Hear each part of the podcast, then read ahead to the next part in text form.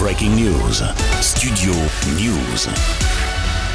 La presse allemande parle d'un véritable bain de sang. Des coups de feu ont donc été tirés dans une église, faisant plusieurs morts à Hambourg, jeudi soir, vers 21h. Selon les premières informations de la police locale, des coups de feu ont été tirés dans une église du quartier de Großborstel. Un important dispositif de sécurité a été mis en place et plusieurs personnes ont été tuées et d'autres grièvement blessées. D'après le quotidien allemand populaire Bild, le ou les auteurs de la fusillade sont en fuite, tandis que les autorités locales ont demandé aux habitants de rester chez eux et d'utiliser la téléphonique en cas d'extrême urgence pour ne pas surcharger les lignes des secours. Selon les dernières informations de la police allemande, jeudi soir, cité par l'agence France Presse, l'AFP, le tireur présumé ferait partie des victimes. Dans l'attente d'une confirmation, des opérations de police sont en cours à Hambourg.